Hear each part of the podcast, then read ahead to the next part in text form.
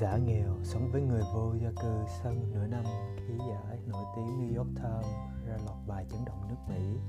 William James, ký giả tờ báo New York Times đã cải trang thành một người lang thang nghèo khổ và què một chân.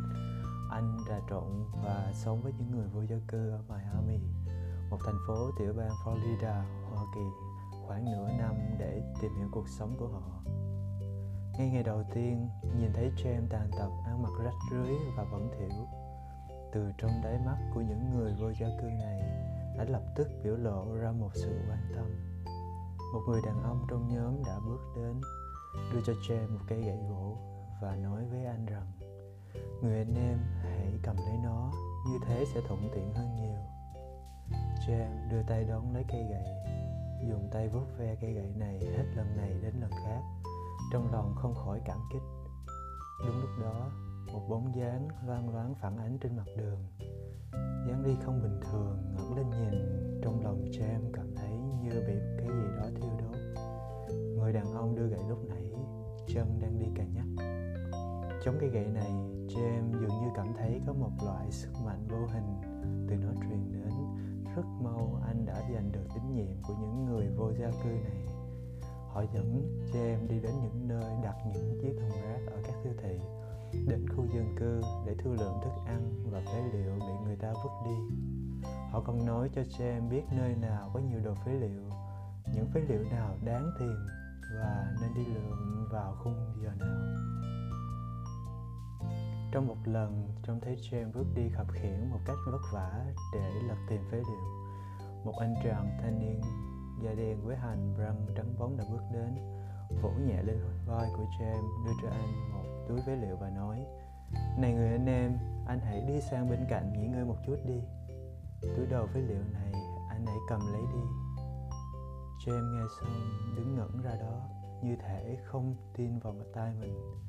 Vậy làm sao được? Những thế này cậu vất vả lắm mới tìm thấy được mà.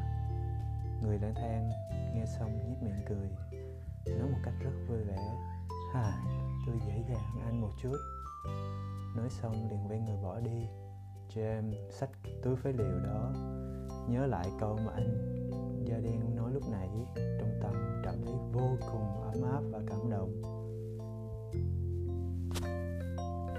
Tới buổi trưa, trong lúc đang cảm thấy đói đói, một người đàn ông bị còng lưng trong nhóm đi đến trước mặt James và đưa cho anh hai ổ bánh mì và nói, này người anh em, hãy ăn đi.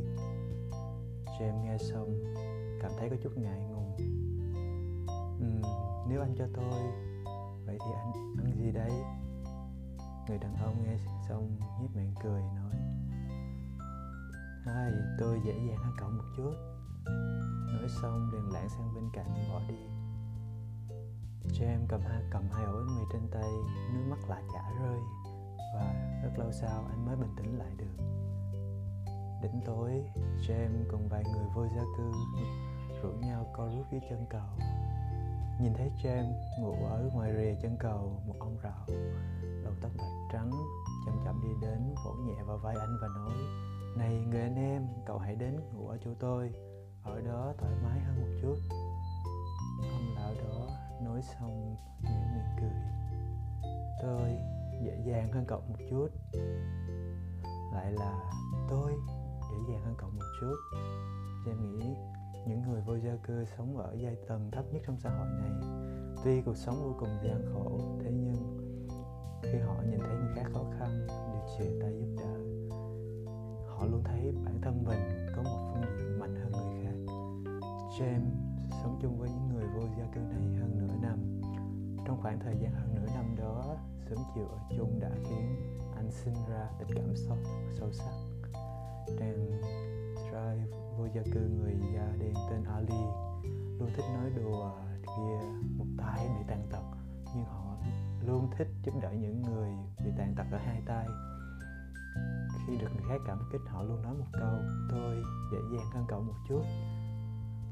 Anh chàng Bobby tính giác ở hai tay không tốt lắm. Khi nào mà nhặt được món gì tốt, luôn chia sẻ cho người bạn vô gia cư có tật ở mất khi người này cảm kích, anh thường nói một câu, tôi dễ dàng hơn cậu một chút. Anh chàng vô gia cư thân tài ốm yếu tên Charter ấy, luôn thích giúp đỡ người bạn vô gia cư, thân thể béo phì kia của mình. Khi được những sự cảm kích, câu mà Charlie nói, tôi dễ dàng hơn cậu một chút. Không lâu sau đó James có một loạt bài viết trên trang New York Times với tiêu đề Tôi dễ dàng hơn cậu một chút. Loạt bài báo đã gây sự chấn động lớn đối với trái tim và tâm hồn hàng triệu độc giả thân thiết của tờ báo. James ngập trong những bình luận của độc giả gửi về. Một nhà bình luận nói rằng, đó là một loạt bài đánh thức những trái tim đã ngủ quá lâu trong sự thờ ơ, lạnh nhạt ở một đất nước quá coi trọng sự riêng tư bất kỳ ai đọc loạt bài đó đều muốn ngã một cú chào những người vô gia cư mà họ gặp với sự kính trọng thật sự. Tuy họ sống ở tầng lớp thấp nhất ở xã hội, nhưng vẫn thấy bản thân mình có ưu thế hơn người khác và dùng ưu thế nhỏ nhoi ấy để giúp đỡ người yếu hơn, mang cho người khác một loại cảm giác ấm áp và dũng khí để tiếp tục sống. Hàng triệu độc giả của tờ báo danh tiếng hàng đầu thế giới bàng hoàng nhận ra sự rách rưới, bẩn thỉu, tàn tật hay nghèo khó, không ngăn cản con người trở nên tôn quý và cao cả. Và không cần phải giàu có, bạn mới trao đi tình yêu thương nội đồng cảm. Thậm chí, cả một chút vật chất vốn không có mảy may giá trị gì đối với hầu hết mọi người, như là một kỳ hạn. James đã viết trong lạc bài gây chất độc của mình tôi dễ dàng hơn cậu một chút là câu nói kỳ lạ nhất lưu truyền trong những người vô gia cư. Câu nói kỳ lạ nhất mà anh từng được nghe nói đến trong đời, bởi vì mỗi khi nó được thốt ra từ một người vô gia cư tàn tật, rách nát, mà với anh là không thể nào khốn khó hơn. Nó bỗng biến thành một sức mạnh cảm hóa mãnh liệt, khiến những quan điểm khấu hổ về người khác, sự lạnh nhạt, vô tình, sự hành tiến và ích kỷ của một người ở tầng lớp trên như anh tan biến nó cho anh một thứ niềm tin về cuộc sống mà anh chưa bao giờ cảm thấy khi đến những tòa nhà tráng lệ nhất New York giữa những tín khách, nhà tài Việt hay ngôi sao đỉnh cao thế giới. Và chúng ta, những con người chắc chắn giàu có hơn rất nhiều người, những người vô gia cư khốn khổ, lại thường là những kẻ kêu ca, than phiền nhiều nhất về số phận. Thật ra, cuộc đời sẽ đơn giản và hạnh phúc hơn rất nhiều. Nếu chúng ta có thể nói, tôi dễ dàng hơn cậu một chút với bất kỳ ai đó mà bạn gặp trên đường đời. Bởi vì như những người vô gia cư kia, bạn luôn có thể nói câu nói đầy cảm hứng đó, ngay cả khi bạn không có gì cả. Ngoài một trái tim